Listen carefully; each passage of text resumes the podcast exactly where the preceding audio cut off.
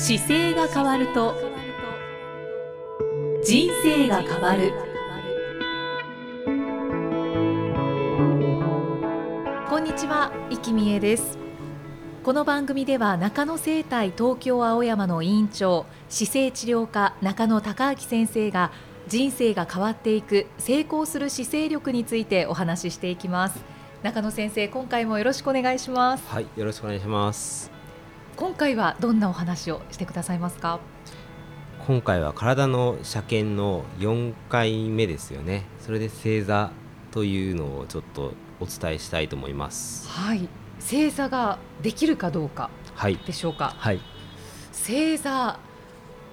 私はよく日常生活でするんですけれど、今でももう椅子に座って生活する方が多いと思うので、正座をするその必要性がなくなってきているというか、正座ができなくても生活できているので、できなくてもいいんじゃないかっていう、そうですね、気持ちがありますよね。正座は正座をする時の状態というのがちょうど足首だと完全にこう伸びた状態で、膝だと膝がまた完全に曲がった状態じゃないですか。その状態を両方とも行っていることが実はすごく鍵で、要は自分の、ナイフで折りたたみのナイフみたいなのでいくと、ちゃんと自分のナイフにちゃんと収まってしまうことができるか、開くことができるかみたいなもんなんですよ。ちゃんと曲げて使えて、ちゃんと伸ばして使えてるかどうかの一個目安に、膝がちゃんと曲げて自分の体重を乗せても痛くないですよっていう状態が正座の時のすごく大事な状態ですし、それがチェックできる。で、足首はいつも立ってる時も曲がってますよね。なので、その曲がってる状態から伸ばした状態で体重かけても大丈夫ですよっていうチェックが、足の正座は簡単に正座するだけでできるので。そうか、確かに、嫌顔でも伸びますよね。そうなんです。なので正座の形をして自分の体重を上に乗せた時に、乗れることができるっていうことがまずそもそも大事な状態なので、それがしづらくなってきてると、筋肉としては完全に伸びるか完全に曲げるかができなくなってきてる状態です。はあ、じゃあ正座は定期的にした方がいいんですか？そうですね、毎日1回でもちょっと正座して座ってもらって、左右に例えば体重をずらすだけでも、もうそれで足のストレッチに随分なるので。ストレッチになるんですね。でも多分やっぱりこう椅子によく座っている方は、で正座を日々することがない方は、正座が実際やろうとした時にできないという方も多いんじゃないかと思うんですけれど、これはできない方は、まずお風呂とかシャワー出た時だけちょっと座ってみるのを繰り返すだけでもすぐ変わってきますよ。体が柔らかく、体が変わってくるので、伸ばすような状態だけなので、単純にその伸ばすこと自体をしなかっただけなんですよね。じゃあ徐々にもう毎日1回でもこうしていけば、どんどん柔らかくなっていく、変わってきます。じゃあできないどうしようじゃなくって、もう日々やっていけば体が変わっていく。初めだから正座するともう足の裏がつりそうになる方もいますし、辛いですね。膝がそうですね、曲がりにくくて、正座した時にお尻の座骨という骨とかかとがこうもうつかなくて距離が空いてる方もいますね。浮いちゃってる状態ですか？そういう方だと膝が逆にまっすぐ伸びてない状態で走ったりトレーニングがすごく多くて、筋肉が正しい位置で使ってないことが多いんですよね。いつも正しい姿勢の骨格の上で運動をするっていうことがすごく鍵なので、それを曲げたままトレーニングすると曲がった状態で筋肉がついてくるので、それは摩耗させちゃうんですよね、いろんな関節を。正座って大事なんですね。そうですね、すごくチェックとしてすごく大事なので、日本人の場合は昔文化の中に正座をするっていうのが入っていたので、足のこう強さっていうかですね、しなやかさとか柔軟性がやっぱりあって、非常に強い足だったんじゃないかなというふうには、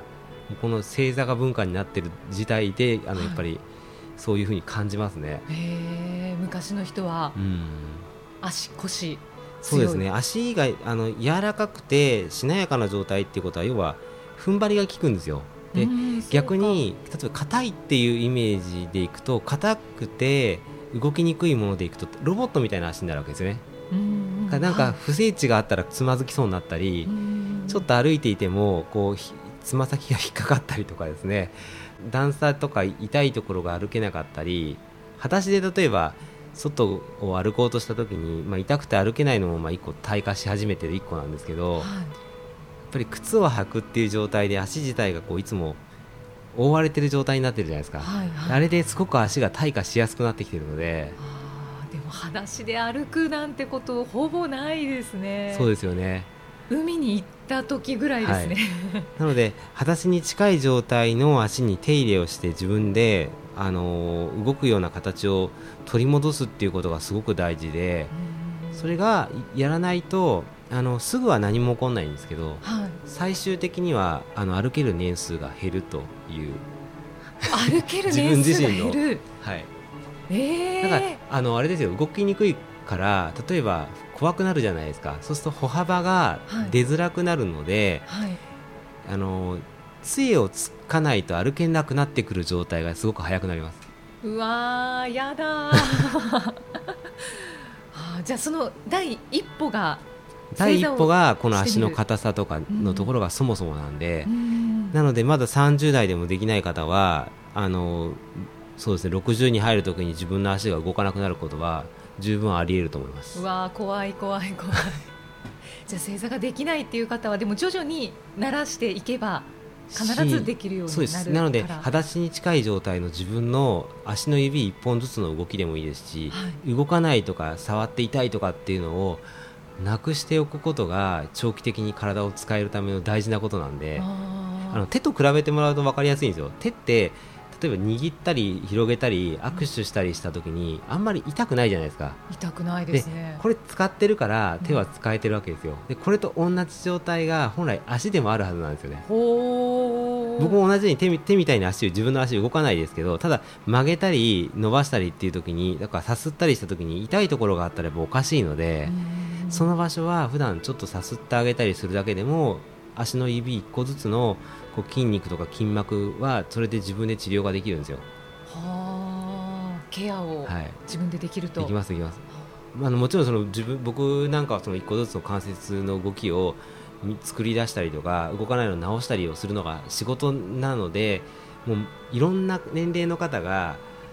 歩けなくなった足をいっぱい見ていて、はいはい、でその途中過程が、30代の方もいれば40代50代60代70代って見えるともうどう来ると動かなくなるかが分かるわけですよね。ああ、そうかいろんな年代の方の足を見てるから。そもそも70歳で膝が痛くて杖ついてる方はいつからでしたかっていうと、やっぱり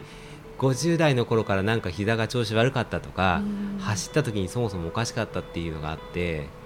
でその前はっていう話が出てくるとやっぱり30代はこうでって順番にずっとあるんですよね。だから正座ができないっていうのはもう本当にそのスタートの中では初めの本当の初期のスタートなんで、でもこれね、こんなに大事だとは病院の先生とかに普通に相談して正座できないと何かありますかっていう相談投げると、はい、大丈夫ですよ別に問題ないですよって多分おっしゃると思います。それは病気ではないだけであって、長期的に80歳まで走り回れますかっていう質問をしてないから、私の足は正座できないけど80歳まで走り回れますかっていう質問をしたら多分ね止まると思いますよ。あそれは答えが違って返ってきますね。やっぱり病気のための状態にはなってないけど、長期的にその最後まで自分がどう動くかっていうことを考えたら現時点でトラブルがない方がいいので、なのでそれを少しでもこう克服できる機会がこの多分今聞かれてる方なんかだと、それを意識してちょっと触り始めるだけで最後の数年間の動ける時間は間違いなく手に入ります。わあ、そうなんだ、はい、その足自体のことをちょっとお聞きしてもいいですか、はいはい、いいですよ。今回正座のお話ではあるんですけど、足はやっぱりいつも靴とかスリッパで覆われて、はいはいはい、本当に素足で歩くってことはほぼないですよね、はいはい、なので、部屋の中だけでも、もうスリッパは使わずに、はい、裸足で靴下は履かず裸足で歩くみたいなことを心がけた方がいいですか、はい、ですね。ああと指でも5本指のこう靴下があって、はいはい、そういう5本指の靴下っていうのを履くと、うん、少し自分の足の感覚が取り戻しやすいんですよ。なのでそういう靴下を履かれることもすごく自分の足を動きやすくするための中ではすごく大事ですね。まあ、冷え性の方も多いですから、はい、じゃあその5本指ソックスを、はい、イメージとしては冬の手袋がミトンタイプだとこう中でミトンの動きしかしないじゃないですか、はいはい、でも手袋型にタイトについてればしなやかに動くじゃないですか、うんうんうん、あれと同じことが靴下でも一緒です。袋状にするとミトン状なので、はい、全体が要は掴む離すだけしかできないんですけど、5本指になるともうちょっと細かい動きが意識しやすくなってくるので、普段の生活で取り戻すっていう意味ではすごく大事ですし、あとあんまりその自分の足がこう覆われて動かなくなるような靴を履かない方がいいですね。スペースにちょっと余裕がある靴の方がいいですし。そうなんですね、はい、ぴったり目じゃなくってじゃない方がいいです。ちょっと余裕があった方がいいです。先には指先には、はい、だって自分の手をこう締められてタイトな状態で握られた状態だったら苦しくないですか。そうか、手で考えるとそうですね。そうなんです。なので抑えるべきところは手で考えると手の甲で例えばちょっと押さえれば、うん、そこそこ動かなくなるじゃないですか。でも指先は全然動いていて問題ないです。わかりました。靴の選び方も教えていただいて、はい、そうですよね。ただ自分の足を見たときに多くの方が小指に大体トラブルを始め起こすので。そうなんですか。小指の位置が親指から並べたときに順番に爪が上向いてなくて小指だけが内側に入っているような足だったりするとまずちょっと動きにくくなってます、小指が。へえ。じゃあそれは何らかの原因があって内側に向いてるってことですね。靴が大体当たってるんですよね。あ、靴で、うん、靴が大体当たっててちょっと横からこう押されてるので曲がってきてるっていうケースが多いので、足の指をまず見たときに小指が曲がり始めてる方はまず小指を一生懸命動かしてあげることが初めスタートですね。じゃあ小指をまず、はい、チェックしてみてください、はい、私も早速チェックします、はいはい、それと正座をちょっとストレッチ代わりにしていただくというのが、はい、そうですね、はいはい、あと最後にもう一ついいですか、はいはいはい、私学生時代バレーボール部だったので、はい、ジャンプをすることっていうのがもうしょっちゅうだったんですけれど、はい、社会人になって、まあ、その部活というか定期的な運動をしなくなって、はい、でもうまあ数年前のことなんですけど、はい、何かのきっかけでジャンプをしたことがあったんですね、はい、そしたらジャンプして着地した時にめちゃくちゃ足の裏が痛かったんですけど、それはただ慣れてないだけですか。いや、それはねいろいろ確率的にはいくつかあるんですけど、はい、久しぶりだったっていうことが一番大きいんですけど、ジャンプの時って姿勢がそれこそやっぱり姿勢なんですけど、はい、正しい姿勢の状態でジャンプしてる時は体幹をちゃんと締めてるので崩れないんですよ。でお腹が例えばちょっと抜けてたりとかでジャンプすると足だけでなんとか飛ぼうとか着地しようってするので飛べないし着地する時もバランスが悪いんですよ。でそれを体幹っていう今トレーニングになったりするんですけど、はい、久しぶりの時に昔やってた時より普段体幹を使う多分きっかけが少なくて、それでちょっとバランス崩しやすいそもそも状態で飛んだりとかしてたんだと思いますね。じゃあもう確実に衰えてきてるってことですか。すごくだからあれですね、身長を正しくした状態でジャンプするとすごく飛びやすいんですけれども、ちょっと例えば背中曲げてジャンプするとすごく体の重さって感じるんですよ。それがお腹がちょっと締めて使えてない状態で、その時にさっきのゆきさんみたいなことはよくありますね。足の裏がすごい痛いとかもあります。だからそれも本当はバネのように使えるものがバネの状態が抜けてるのでガタガタになってる状態で足だけで何とかしようとしてるから痛めてたりとか。ジャンプも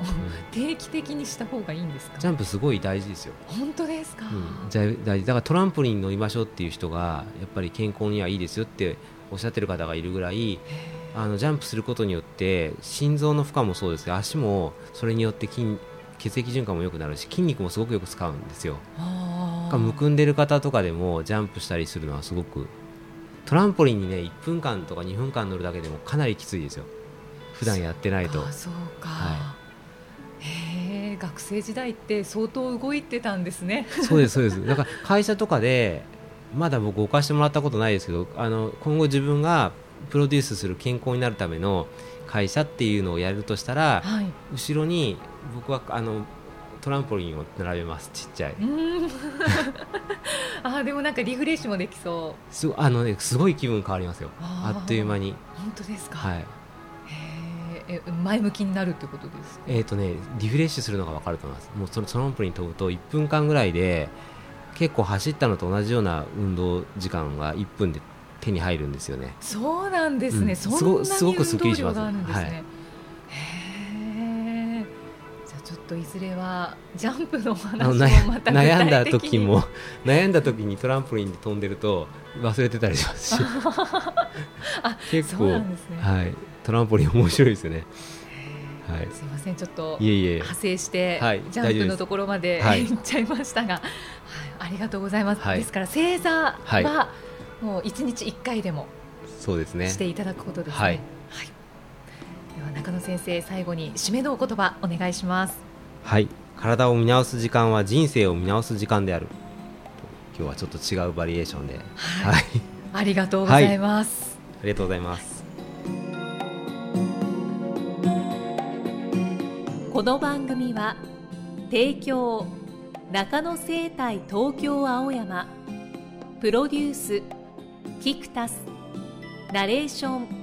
生きみえでお送りしました。